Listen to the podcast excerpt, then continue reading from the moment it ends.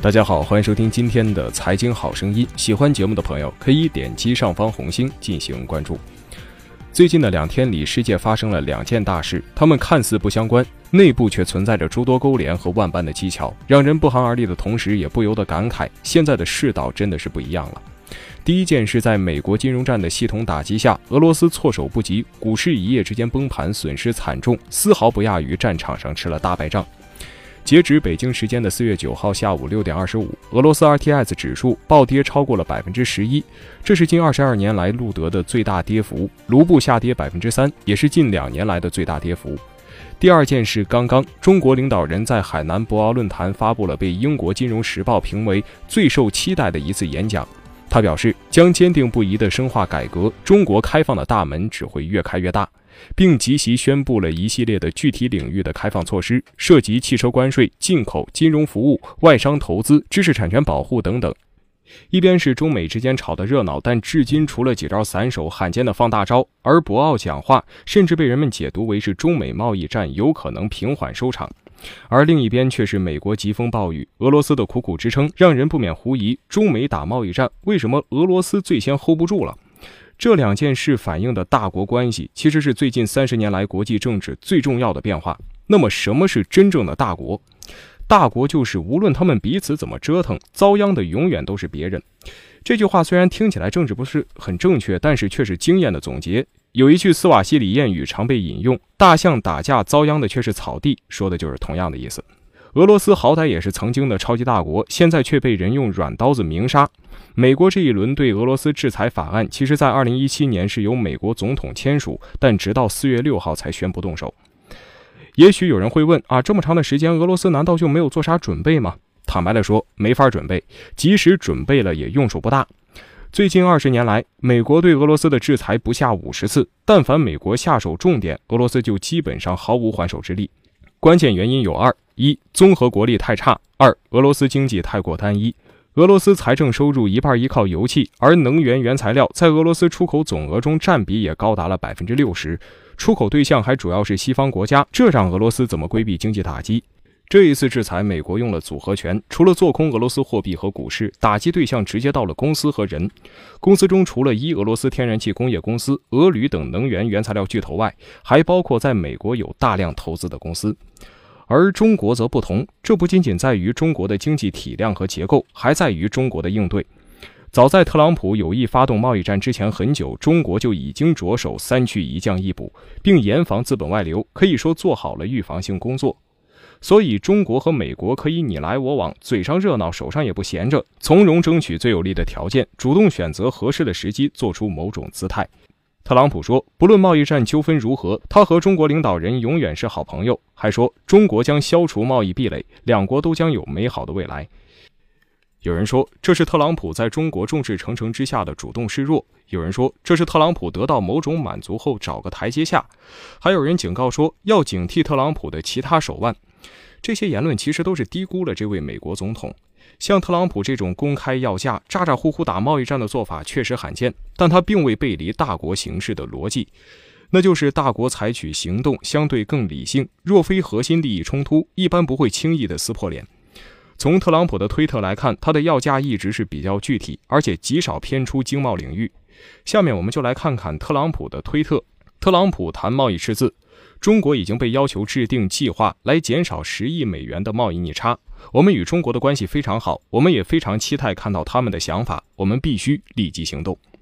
特朗普抱怨汽车进出口差别待遇：一辆中国汽车进入美国税率只有百分之二点五，但是一辆美国汽车进入中国税率却高达了百分之二十五。这听着像自由和公平的贸易吗？不，这是愚蠢的贸易，而且持续了很久。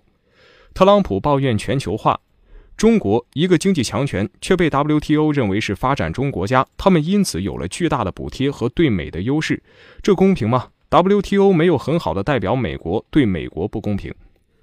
当然，特朗普的要价还不止推特，在总统备忘录中，他还提到中国对外资股权的限制措施，对投资中涉及技术转让的要求等等。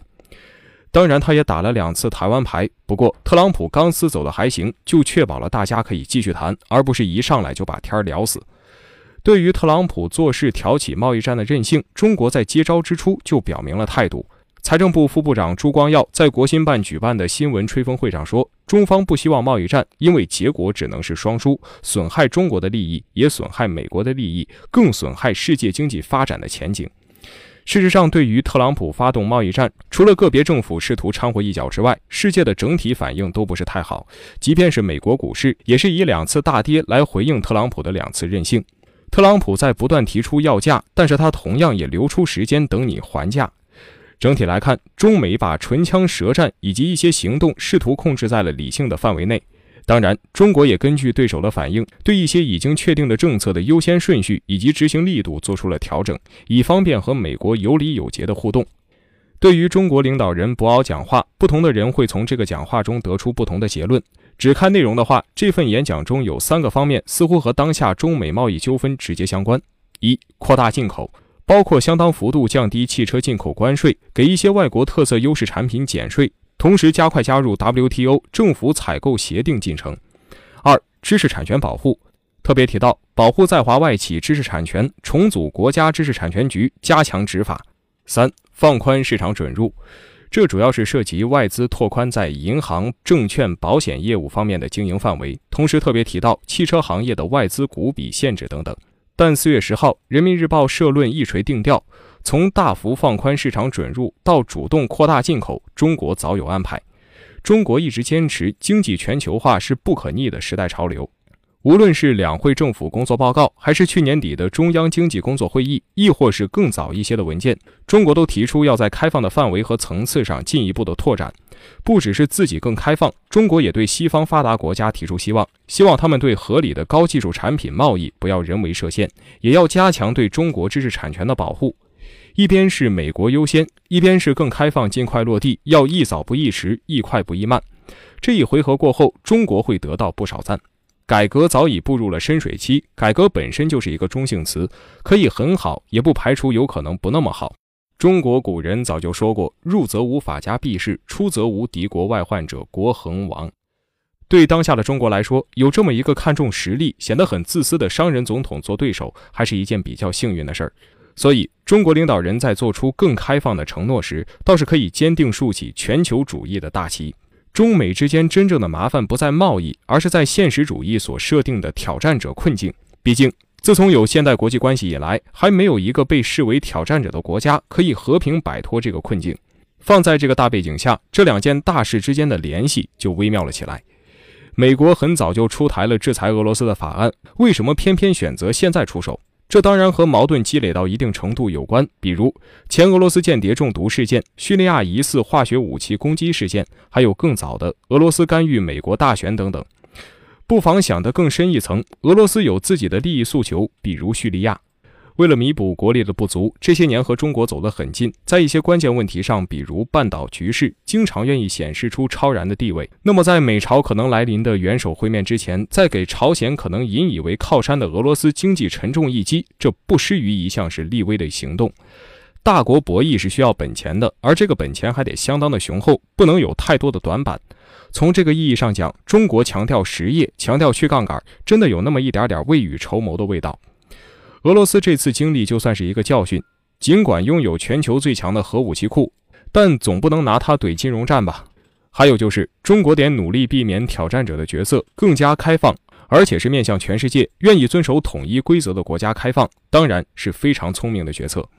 这就是博鳌讲话最重要的价值所在。若是沿着这条路走下去，中国人民将成为最大的受益者，就不是一句空话。